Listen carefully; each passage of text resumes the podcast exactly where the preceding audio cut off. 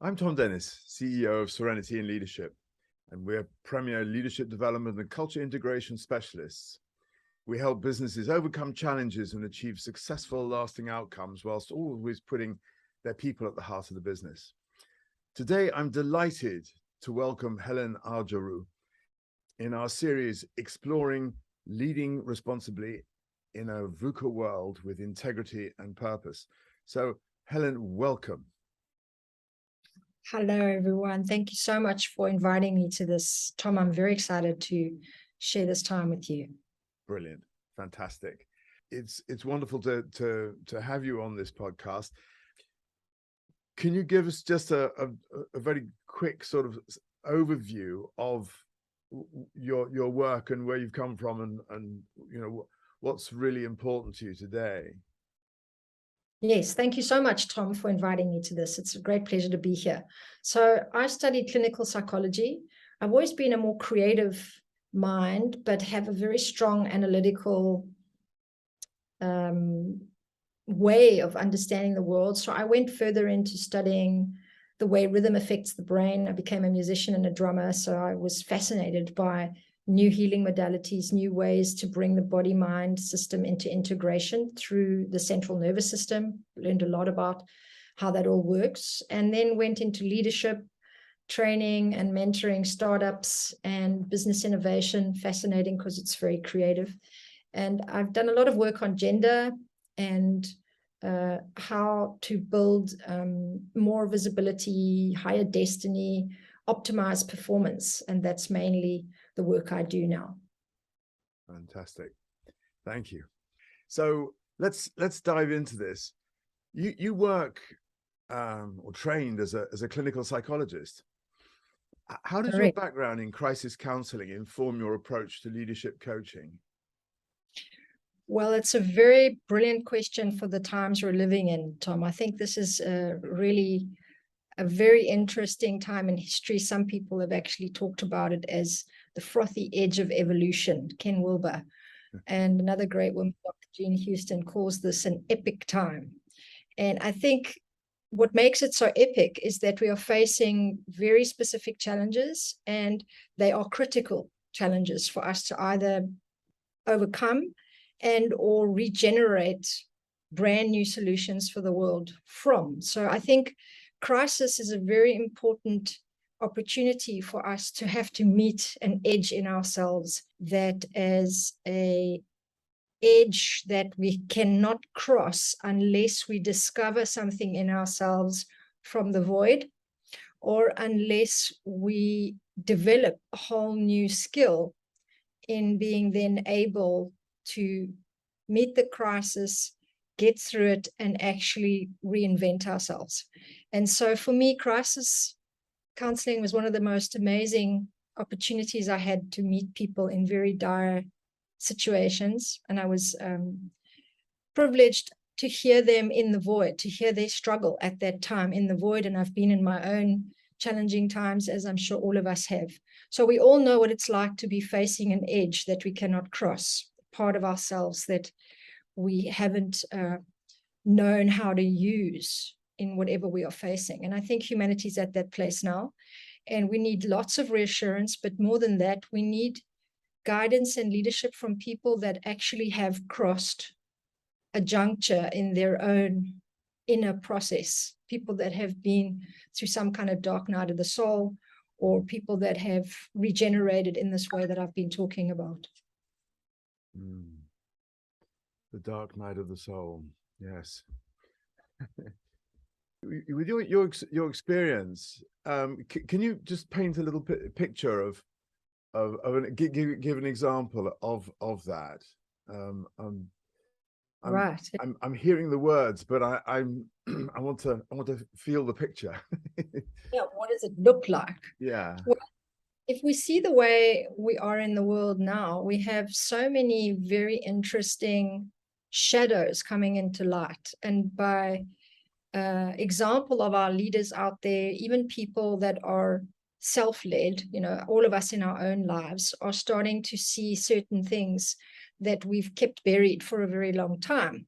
And I think that's not just coincidental, it's very uh, typical of the time we're in. So um, we have, uh, according to some ancient Greek philosophers, this idea that the planet goes through contraction and expansion in different, almost 300 year intervals.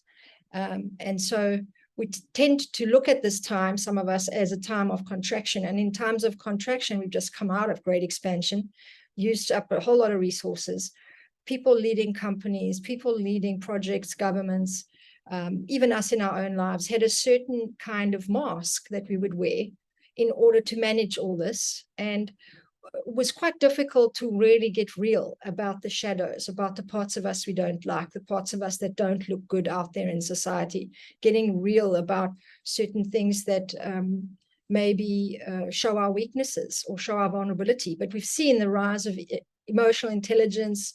We've seen uh, lots of kickback against racial prejudice, bias. Uh, we've seen lots of these leaders out there kind of revealed for things that they've done in the past or might even be doing right there in their leadership position that are not the kinds of things we accept or endorse watching them as our leaders. So I think when we talk about crossing an edge or looking at that in practical terms, um, you know, how does crisis intervention or crisis kind of understanding crisis uh, really apply to this time is that when we do have to see parts of ourselves, when others out us on things that we've done that maybe we've been hiding away or, or, or lying about, or simply uh, we're not kind of professional enough in, and or when it gets exposed in whatever way, um, when we get taken down, let's say, yes, it could be uh, slightly corruptive for us, and maybe it's not um, done in good intention. But if it's the truth and it's really there, it can be very hard to integrate that. And that's what I mean by bringing the shadow into the light. So, right now, we're in a time, I think, where we do have to, as humanity and as individuals and as leaders specifically, too, um, really look at what we are about and come to terms with the parts of us maybe we don't accept or the parts of us we don't like or the parts of us that don't make us look good there've been some excellent examples like um, the lady in finland i forget if she's a president or a prime minister. I think she's a prime minister. Prime minister. Sanna marin life exactly. Had her social life out there. And she handled it in a way that people are really beginning to kind of restructure and rearrange in terms of how we agreeably uh, integrate the shadow of who we are in leadership positions. So I think when we talk about um, the times we're in, it's an incredible opportunity for us to have to, to learn about the way to be more integrative as human beings and for our leaders to also be more integrative. And yes, to have to uphold certain virtues and values at a certain point in their leadership and to be real about that, to be honest about it, to not be hiding things in the shadows, to actually be integrating it. And of course, if there's certain things that are not appropriate, then yeah, they should not be in leadership positions. And that's a very hard line to draw because we haven't had the courage as a, as a race, as a species, to really uphold that throughout history. And, you know, we've we, we've all suffered and we still do. Our egos are, you know, constructed this way to want power and to not give up power when uh, someone decides or it comes to light that maybe we don't deserve it. Uh, it takes a lot of maturity. And so I love that quote. I forget who said it, but the person who wants uh, power the least is the best to hold it. So, you know, those kinds of studied leaders that have been into depths and have uh, come to terms with their own fallibility and uh, can stand still strong and then guide, I think are the people we we really need to be listening to now. And those kinds of people are, are humble totally in nature, but they have the virtue and the integration of ego with essence, you know, really kind of standing in, in true power to be able to truly lead. And I think this is where we are now. We're trying to see how do we recalibrate leadership in the world and how can we be more real and integrative these are big things aren't they yeah particularly when uh, yeah. in times of uncertainty uh, the natural instinct is to turn to uh, someone and say, please take this pain away from me. Please lead me. Please help me. And, and that sort of leads to the populist uh, environment that we we find ourselves in, where people just love the message and and uh, will be incredibly loyal to that, even if it actually leads them into more pain. yeah, yeah, it's so interesting. You you re ref reference that because it also reminds me of how we're in a time where there's new versions of what leading really is. Like we have influences now. Um, Andy Warhol said everyone's going to be famous for at least one minute in the future. And it, I mean, here it is. It's true. You watch a video, it could be six million people watching it on something that maybe years ago would only be taught or shown um, in a very particular position, whereas now we have this free access. So we're all called into that visibility to have to be more um, visible in all of who we are. And so, you know, does it help us be more responsible or not? You know, we don't know. How do you see exploring the dichotomy of science and spirituality helpful in, in building solutions for tomorrow's challenges? Is it a dichotomy? Beautiful question. I think we just went there a little bit, didn't we? We sort of talked about um, the critical time we're in and that change as well as conflict can bring us into such a deep contemplation with ourselves at a deeper level. And I think that is what I understand from spiritual and that everything is spiritual depending on your perception as, as well of it. Of course, you know, it depends what you think spirituality is, what anyone listening thinks spirituality is. But uh, I don't see the dichotomy in certain instances as much as I do in others. And I think that in itself is such an interesting reflection of how we haven't been able to integrate things in life that go beyond our ego's desire, because that's probably the simplest version of spirituality for me is to feel things, to want things, to serve things, to offer yourself to things that are not just for your own self-interest. And that builds some kind of spiritual value or what spirituality is trying to teach us, I guess, is how to be considerate, how to have a certain moral tone, uh, not because things are really right or wrong, just because certain things serve the universal law of nature and the way things evolve, and other things could corrupt that or destroy that. Um, but it's all part of this universe, so it's all accepted. It's all part of our growth, I guess.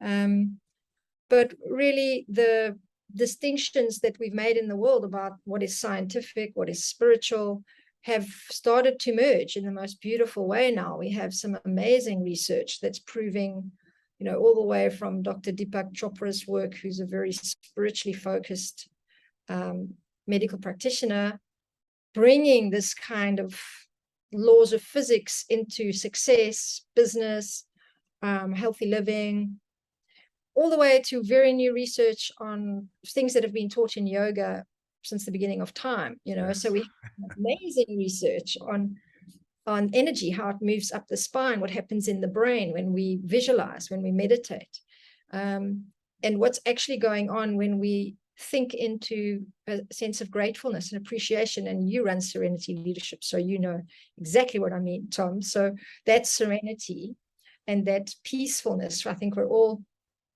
trying to find through our spirituality, um, but sometimes get distracted with a million other things we think we're looking for. But I think it's that internal peace. I mean, that in itself, serenity itself, I think is something we could call spiritual in some way. So mm. I would answer it yes and no. The dichotomy exists because our consciousness can't grasp it, maybe. But does it really exist in truth? No. I had an amazing supervisor once who told me um, about this whole discussion between the mind and body. And I was having a very interesting inquiry about the body. Why do we talk about the body and why do we talk about the mind? And he said to me, Well, you are your body.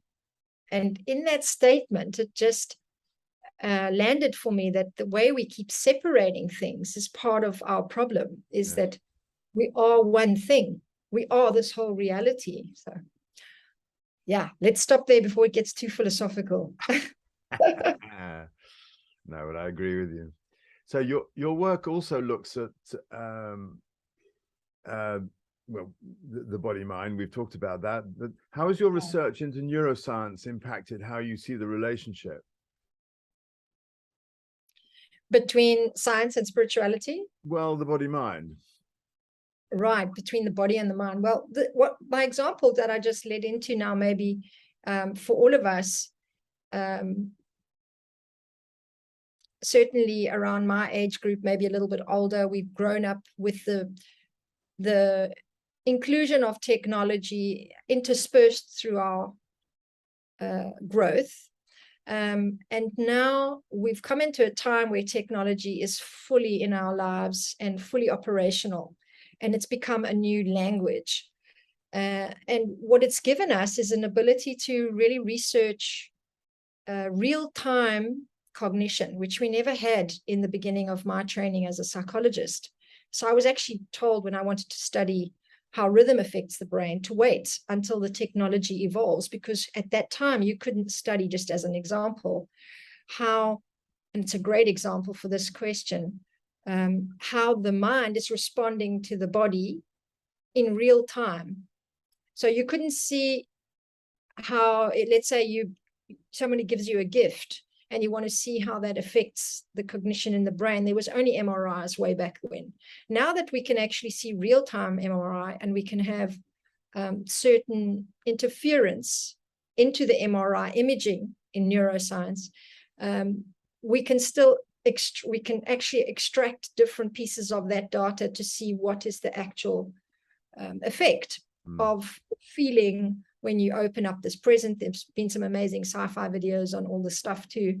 Um, you know, what happens in virtual reality, what's going on in children's brains when they play so many games. So before you just couldn't do that because the motion would affect the imaging. So you wouldn't be able to have realistic results. Now you can. And so to my point is that in so doing, it's come to light that all that we've been studying until now is very separatist again. It's been very dualistic, very separatist thinking. Like we say, well, the brain is doing this, but now we know the brain is actually connected to the heart and they communicate together. And we call that coherence. And there's all this new HeartMath research that people, I think, have simplified, but is it's very um, complex and a very significant discovery in our time. This true integrative component between brain and heart mm. and how they they cannot work separately. They work together. Mm. and the magic of that relationship creates again the magic of each organ being so magnificent for what it does. It could simply never exist separately. And the same now for the lungs and the breath so the fact that the body breathes and the heart pulsates and the brain uh, creates connections through this whole central nervous system is a very, very profound system of, synergi- of synergistic operations going on all at once. So for me, it's been fascinating to discover that because it's actually helped me to, I guess, deepen my practice of psychology and respect even more my approach to spirituality and to insist on having them integrate, even though in my profession there's certain confusion about how they do. And of course, one has to be very mindful of who you work with and how you work and how people understand information. So we have like um, a responsibility, I guess, to begin to find ways to understand these things in unison as opposed to yeah. separating. There's been a lot of problems in medicine. It's one of my big passions to elevate health thought leaders who work on the integrative spectrum a little bit beyond what is called holistic, but to work more at putting the pieces to work together of how people get sick and how they get better. And although we know it and we've heard it, it's really not practiced and it's not uh, respected enough in in in moments where it absolutely counts and it's critical that it should matter. So when people, you know, have a chronic illness, they need to be met with an emotional tone and a level of spiritual inquiry in their recovery process. But we just don't we don't have that in the protocol of how we work with people in the medical industry even. And that's very disconcerting for me. So it's been a very important part of my work and my career is to understand that and to bring new ways of explaining why this is so important from looking at ancient knowledge indigenous knowledge and seeing how does it match up with the science? How do we put all this together? Where can we display this information so people listen more?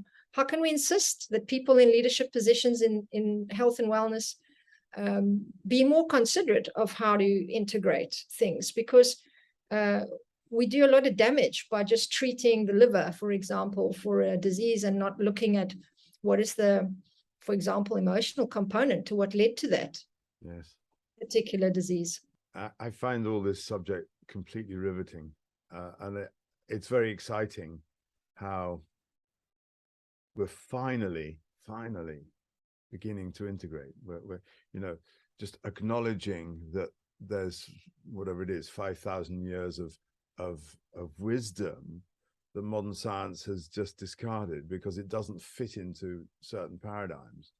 It always strikes me though that you know when I lived in the States, it was very interesting because I, I if I needed a, a physical assessment, right I could, I could go to a place that's supported by the the uh, insurance company, and they would pay for it. Whereas here in the UK, they won't pay for anything unless you get sick.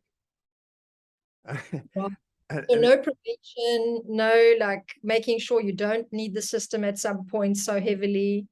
Lots of problems. Yeah, I know in Holland when I lived there for a while, there was a big cr crisis in the healthcare system and they were they were talking about the whole system in Europe going to collapse at some point this was even pre-covid imagine now post-covid where things really stand. And uh, the whole point of even having to go and get your medical documents x-rayed uh, in a separate place and have that information in a separate place versus you know the doctor who treats you all that kind of separatist thinking again you know not having everything in one place uh, doctor knows many other things that have happened to you. I mean we're trying but we we haven't really gotten far enough with any of this so it's it's good that we're in a time when we're starting to realize it yes yeah. and of course the, the same applies within organizations you know that's that's what we do is really try and look at what's happening at a systemic level because um or, almost always when you you are asked to deal with a presenting problem that's never the problem. Exactly. it's something else. It's something deeper. Uh, yeah. and, and that's the bit to, to chase. Otherwise, you're forever solving a problem and creating new problems in the in the way that you solve it, which of course exactly. helps consultancies uh, um, with their income, but actually doesn't help the clients. So yeah. Um, your your retreats uh, and workshops focus on women and truth. yes. what what lies do you think women believe and how does this impact their careers? Yeah, I'm laughing because this word truth is so uh, interesting to unpack. I think I've become so passionate about this topic and now so um, spent getting to the bottom of it. You know, when you try and get to the bottom of a barrel type idea, you know, digging, digging, or, or looking for water underground. Um, I tend to go into those spaces a little. I like to search for things. And I've discovered some very interesting, uh, obvious facts. And I think the fact that they're so obvious is part of what is fascinating for me because there are really specific barriers to all of us developing into our fullest potential. And we've recently seen a lot of study in that.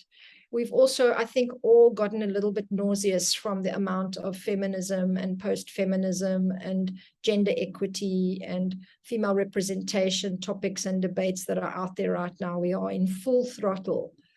Um, dissecting, analyzing, promoting, insisting about fixing certain things in the world that uh, we think are not right. But the fact that they remain stuck in some ways is part of why I decided to discover um, some of the deeper layers in it.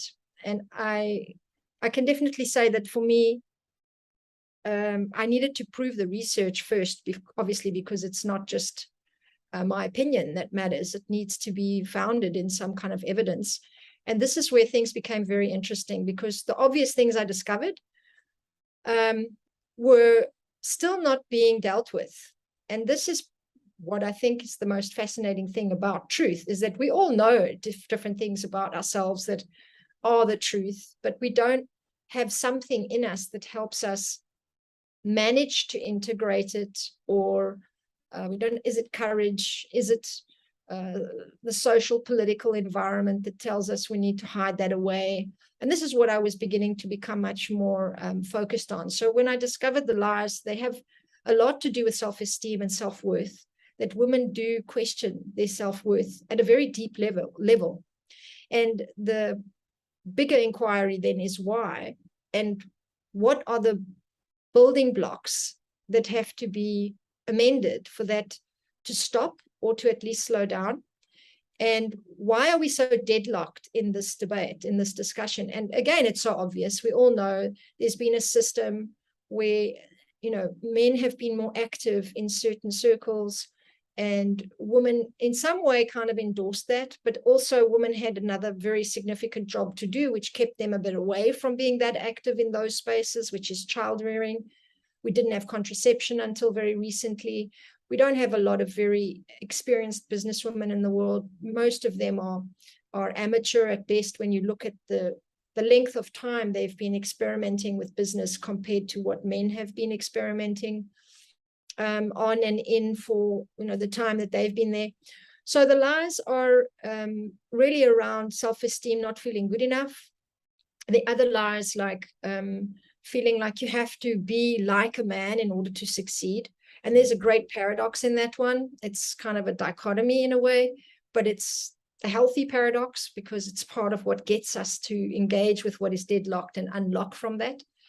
Um, and there's another lie that also we don't matter as much in these spaces, that we matter in other places. And then you see women over identifying with the role of being a mother or, you know, being the one who's in charge of the kitchen or the one who's going to, you know, be micromanaging the cleanliness of the house because in that way that's where she's allowed to have her power and leadership certainly in very um, traditional societies like here in cyprus where i live you know there's very specific um, you could say adjustments women make in order to feel their power. But in these spaces, they do feel like they don't matter that much. And then they look out there and they'll see, well, there aren't that many women. The, the story's changing, but I think there's a lot of things that we still need to do. And one of the main remedies that I talk about in this um, book I'm now publishing on all these results is how we need to get back in touch with our spiritual legacy as women. This is one of the things we have to do. We've been cut from our magic. So how do we do that? Many different ways. Um, but it's really having to retrieve all this ancient knowledge from the women in antiquity that were leaders, the matriarchal communities, the, the divine feminine essence, and, and really begin to embody that and make sense of it in this time that we're living in. And I know you're such a great supporter, Thom, of the whole feminine kind of curve into business. So um, it's always great to talk about these subjects with you because it's nothing but deeply confirming to hear more and more men support that and see that and contribute towards it like you do too. Mm, thank you. Thank you. I, I, it, does feel incredibly important to me for whatever reason. I was listening to the radio yesterday. There was a an interview with uh, a young woman in Pakistan who is doing whatever she can to help uh, uh, women who are all the the the the, the normal um, facilities that women have for their menstrual cycle um, have sort of been stopped. I mean, and and so there's a lot of awful lot of women who are in distress just as a result of that quite apart from anything else. And she was reflecting on how her family have disowned her because she's dealing with this issue she's raising money and, and all that kind of thing. And the, the what what do you think are the roots of the the unwillingness? I mean unwilling is, is, is probably a very weak word there um of, of people um to to to allow what i call a healthy conversation around this this whole subject where does it come from where, what are the roots of this distaste or i mean it's it's taboo isn't it um where where, where does yeah. it come from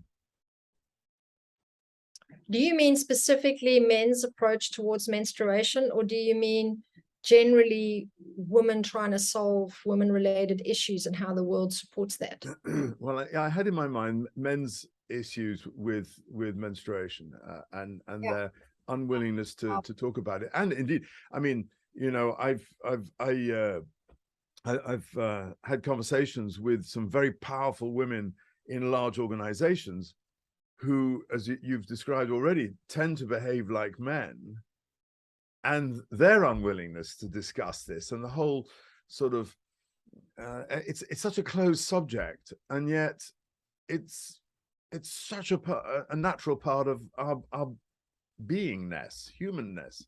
No, oh. beingness. Now we're swimming in these beautiful waters of like uh, transparency with the truth, because here is where it's really cracking open, where we see our inability to integrate the shadow.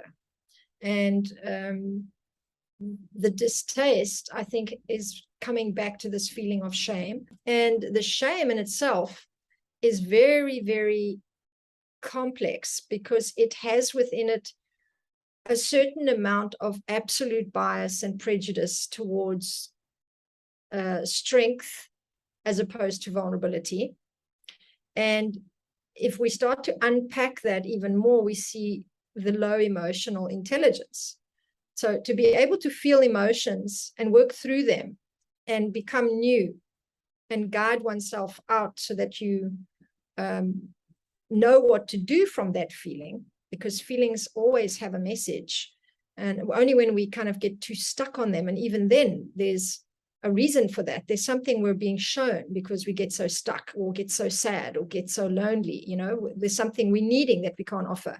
So when there's so much shame that we can't deal with something that is a natural part of life, um, we have to be, begin asking those questions is why am I so attached to that shame? And I think it has many different reasons. One is just what we said, an inability to process emotion and to deal with vulnerability, second one. And I think thirdly, there really is a certain piece of magic inside the menstrual cycle that we've always had and we've always known about. And women have actually um, done ritual and ceremony and all kinds of practices, which many of us are aware of in ancient times, but we consider that paganistic or kind of wrong or primal or tribal. But in fact, it is primordial.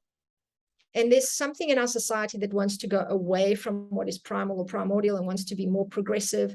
And we equate a progressive approach with being far away from nature. So it's not uncommon that you would see people that are trying to move into more modernized type societies try to hide shame or silence or make secret or bury these parts of us that are more connected to the primordial realm or the parts of us that in this case are primordial and carry a bit of magic.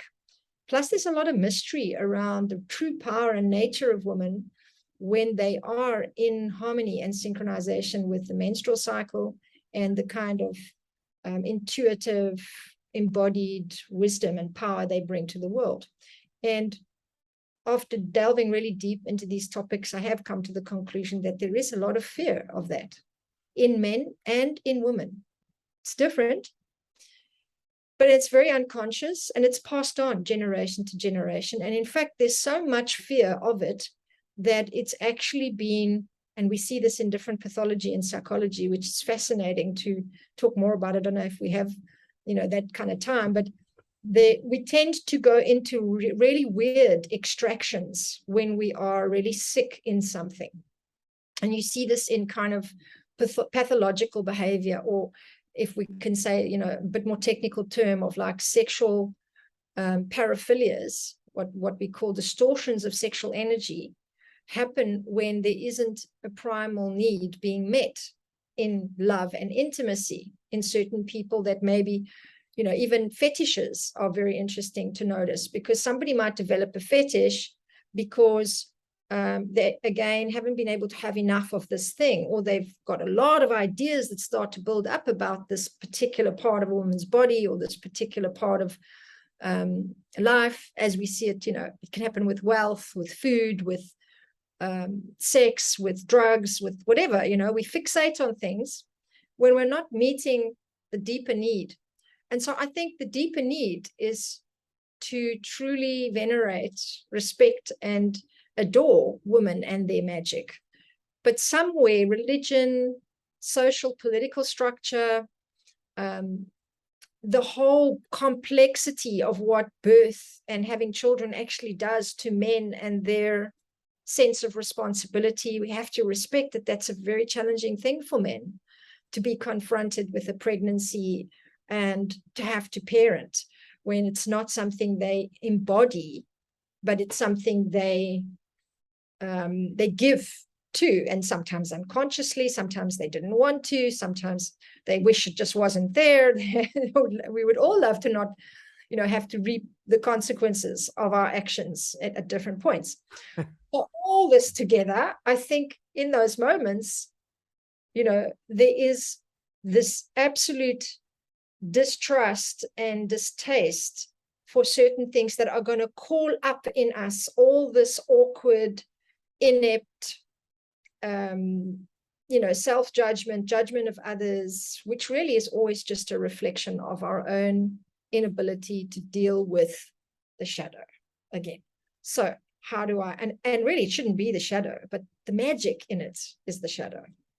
The, the, the, the awkwardness of it is the shadow. And why women have been in charge of that part of society is again a fascinating point, which is why I say maybe we, we don't have the time to go so deep into that. But it is true in many texts that deal with the feminine essence at the tantric level and in you know in deep teachings they talk about how women are in charge of pulling the hair out of the drain when they're cleaning and women have that role of being in charge of the menstrual cycle so they see a side of life they deal with a side of life that men can not see and men can choose also to not uh, feel any uh, responsibility for or in not all do and not all would want to, but it just happens that they might not because they don't have to deal with blood every month. So they don't have that priming and that sensitivity and that tolerance and then that respect for that domain. And I think that too becomes a contributing factor. Can't believe we've ended up here. From leadership to pulling hair out the drain and dealing with uh, um, yeah menstrual blood yeah but it's very much to the point of of the feminine right well yes it is and I, I think there's an awful lot of leaders out there, and I, I, I was noticing my own sort of reactions physically, uh, my reactions to, as you as you were talking, yes. um, because it, and then I was sort of asking myself, wh where is that coming from? you know it's all it's, it's almost archetypal the, yes. this, this sense of of um wanting to distance from some of the things that you're you're saying it I, I it's fascinating for me how often in these podcasts we, we we're talking about um how can we uh lead responsibly in a VUCA world with integrity and purpose. And actually the, the word fear just keeps coming up.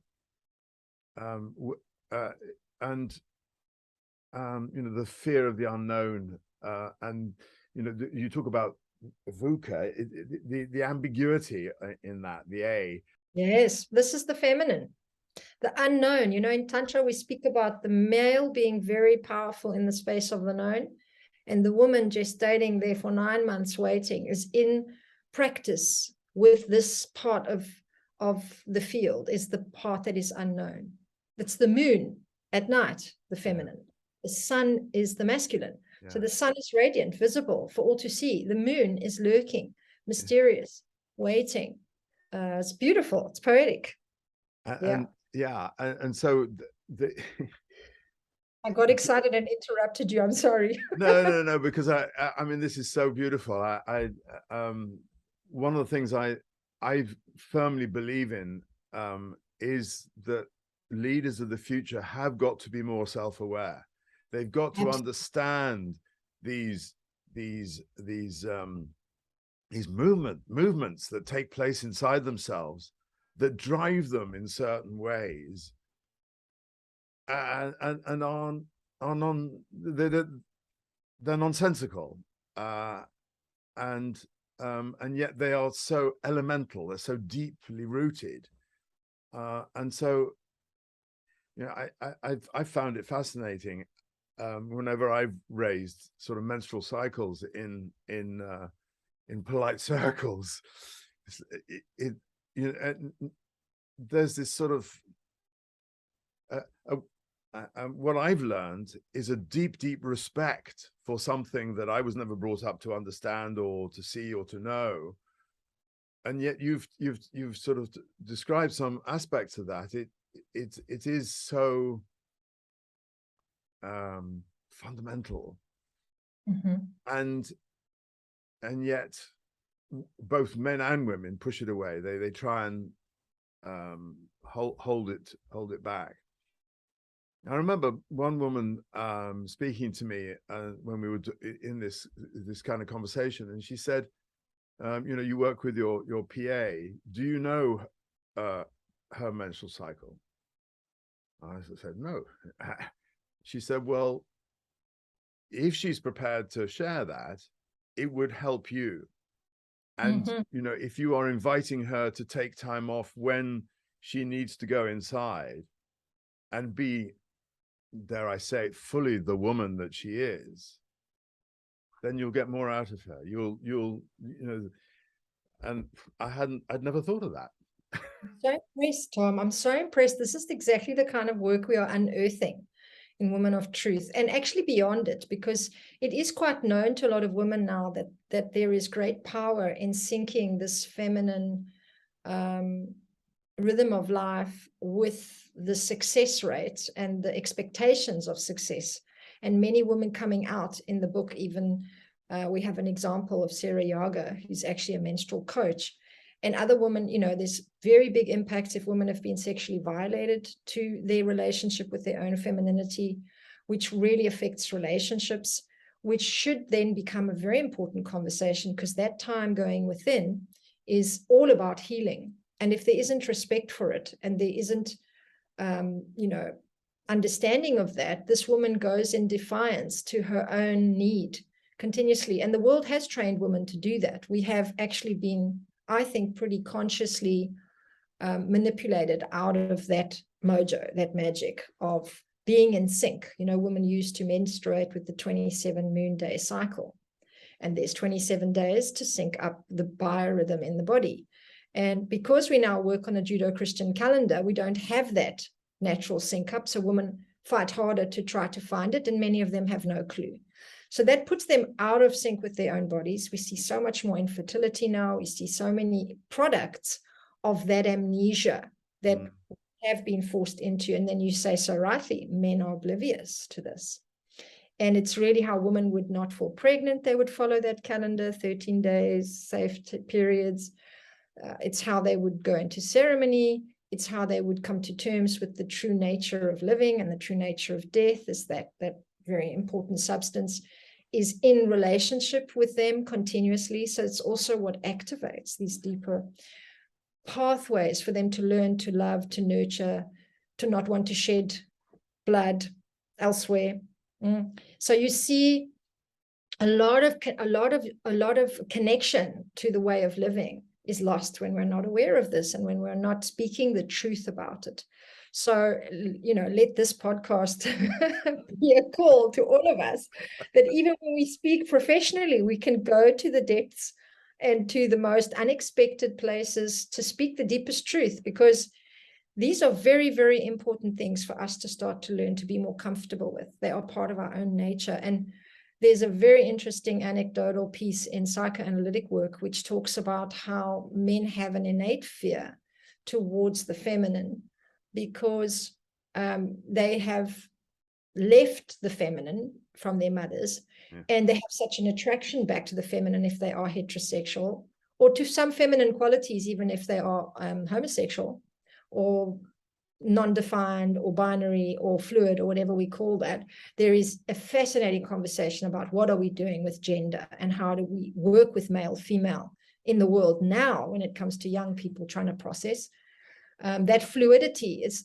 learning how to have less constrictive views about gender and learning how to be able to move and flow inside you know what is feminine and what is masculine. So we have this very beautiful um, uh, challenge really to come into union and complementary union with these two different forces which means we are going to have to have some uncomfortable moments uh, learning how to be certain things express certain things understand certain things that we've just decided we don't have to because we're a girl or we're a boy or because we're a woman or we're a man or we're hetero, you know, we're different race groups or different religions. So this integrative psychology is such an important piece. But back to that psychoanalytic thing.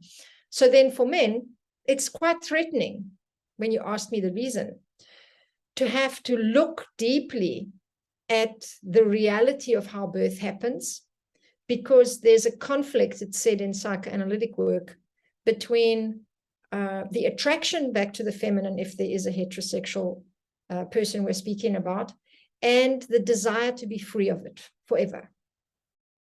So there's like this dance between I want to be independent and responsible for myself. I don't want this faffing mother nurturing all over me. And, you know, yes, it's lovely that I'm attracted to this woman if I'm heterosexual and I want to be with her, but I don't want to go back there. Mm. In the physical sense, there's very interesting um, references to that. And then also energetically, I don't want to go back there. I don't want to be infantilized again.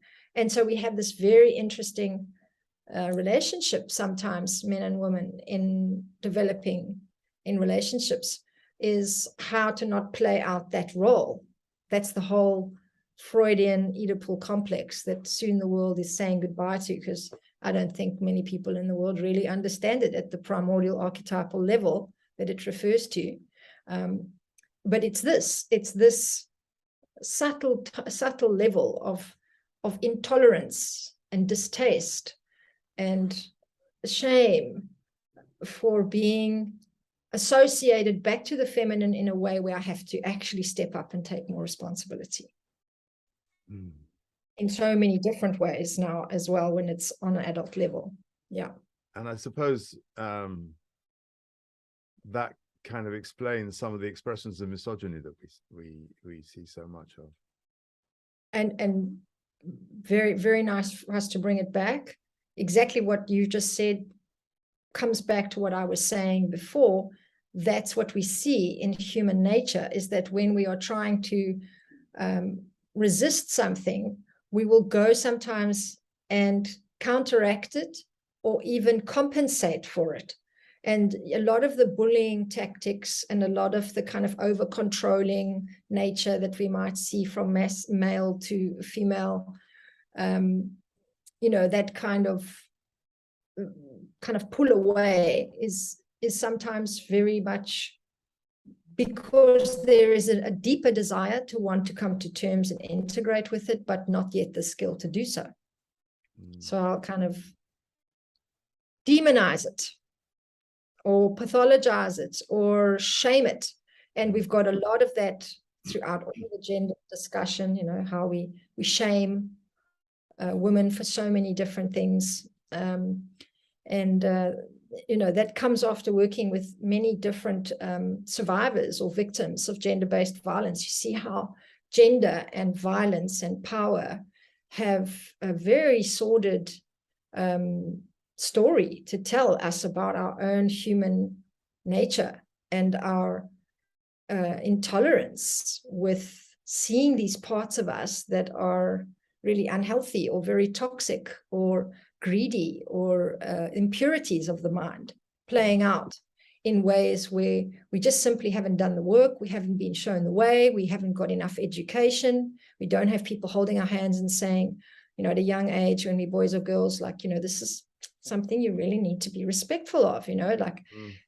it's not bad and it's not, you know, um, something to be afraid of. It's this is how it, it works. And we try to do it, but I think we need, as we said right at the top of this podcast, very specific leaders that have been to those depths and have really seen themselves and they've survived some time in that darkest night and they've come through knowing um, their vulnerability mm. at a deep level and they have great reverence and respect for the the path that we all take and they can guide us in that because they will show some of the way of how to do more of this um, respectfully. Mm. So you, you know that we at uh, Serenity in Leadership research and explore expressions of the masculine and the feminine, looking for yeah. ways for the feminine to be more widely expressed, both in men and, and women. Um, yes. from your experience, how can we encourage men to join in the conversation? And how can women help with this? It's been a big topic of conversation amongst the female leaders that I work with and the networks and the conferences and summits we all kind of contribute to is how do we get uh, men into these spaces and are they always uh, suitable spaces for men in what con- in which contexts are they and i think it's a consensus opinion now that we cannot go the rest of the way without men beside us with us behind us wherever right we need um, to work together. There is a complementary nature between men and women. And we haven't reached that synergy yet. And it's part of all of our, I guess, re- contribution to the planet to be able to live into that space and contribute equally and complement each other, truthfully.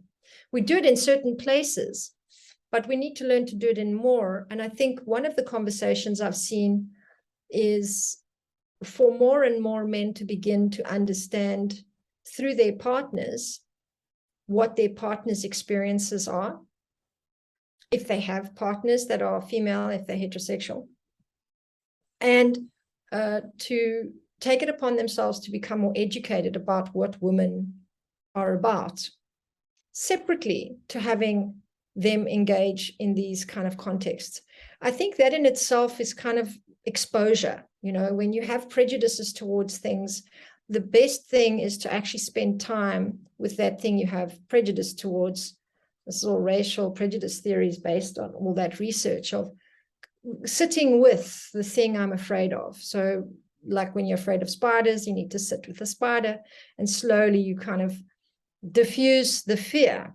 And you know, there's controversy around it, but it works. And we need it in this context. We need men to sit with women and understand them at a deeper level in the more normal area of life. Then, when they feel more sensitized to this and they themselves become a little bit more interested in the topic, like you have and many others are starting to do, um, I think it's great to come and engage in some of these women's networks.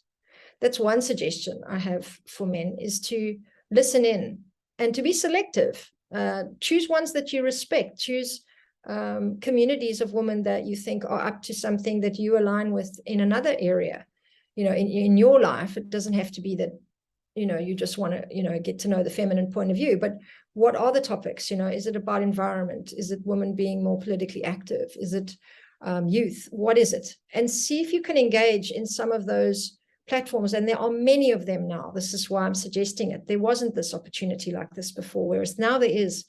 And see how is it resonating? What part of you gets ignited? What what is happening in the personal space when you're listening to what these women are about on that leadership level? And then i think the conversation can happen also from father to son i think there's a very important gap um, in our societies because women are not um, passing on the eldership like they used to before, and neither are men.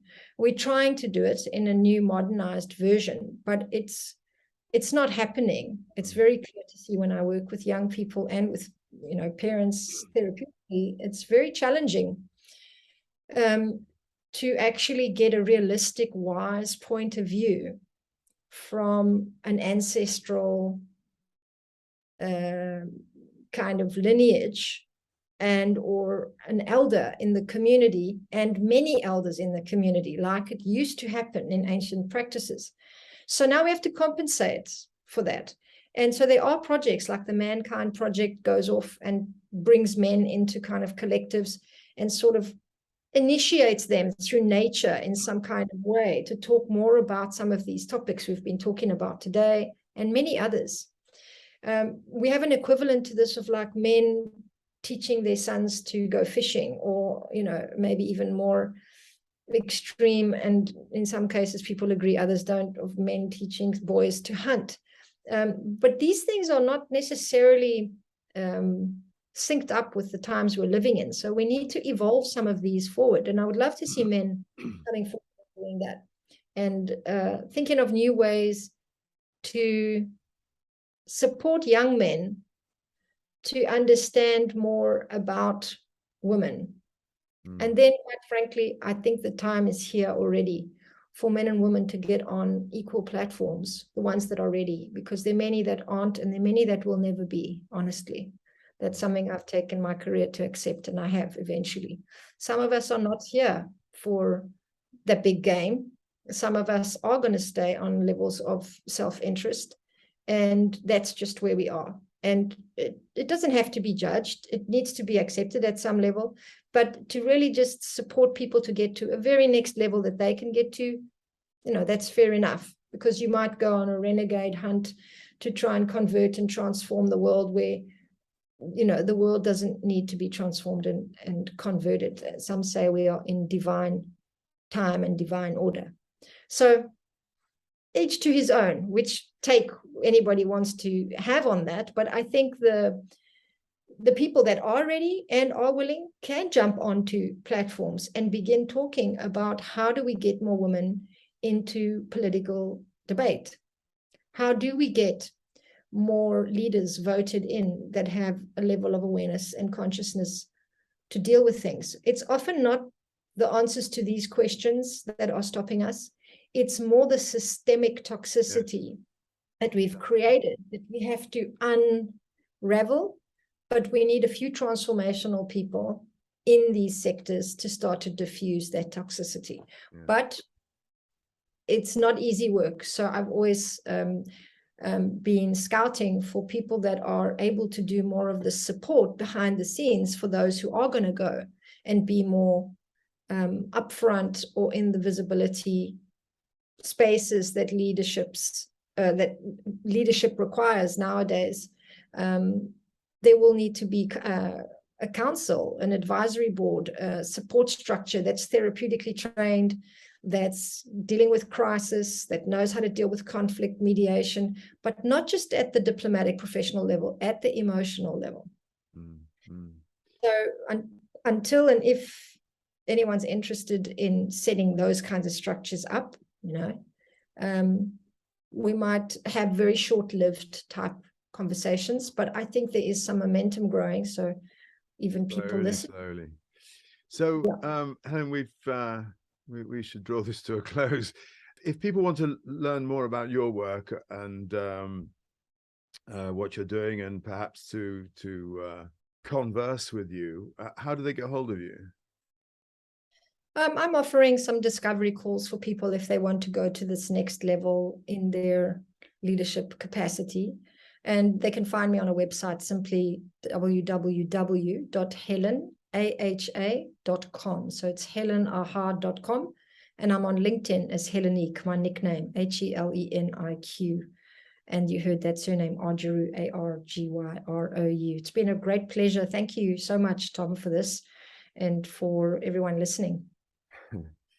Thank you. Thank you very much. it's been great to, to hear your wisdom and your experience. Yeah, wonderful indeed. Thank you so much.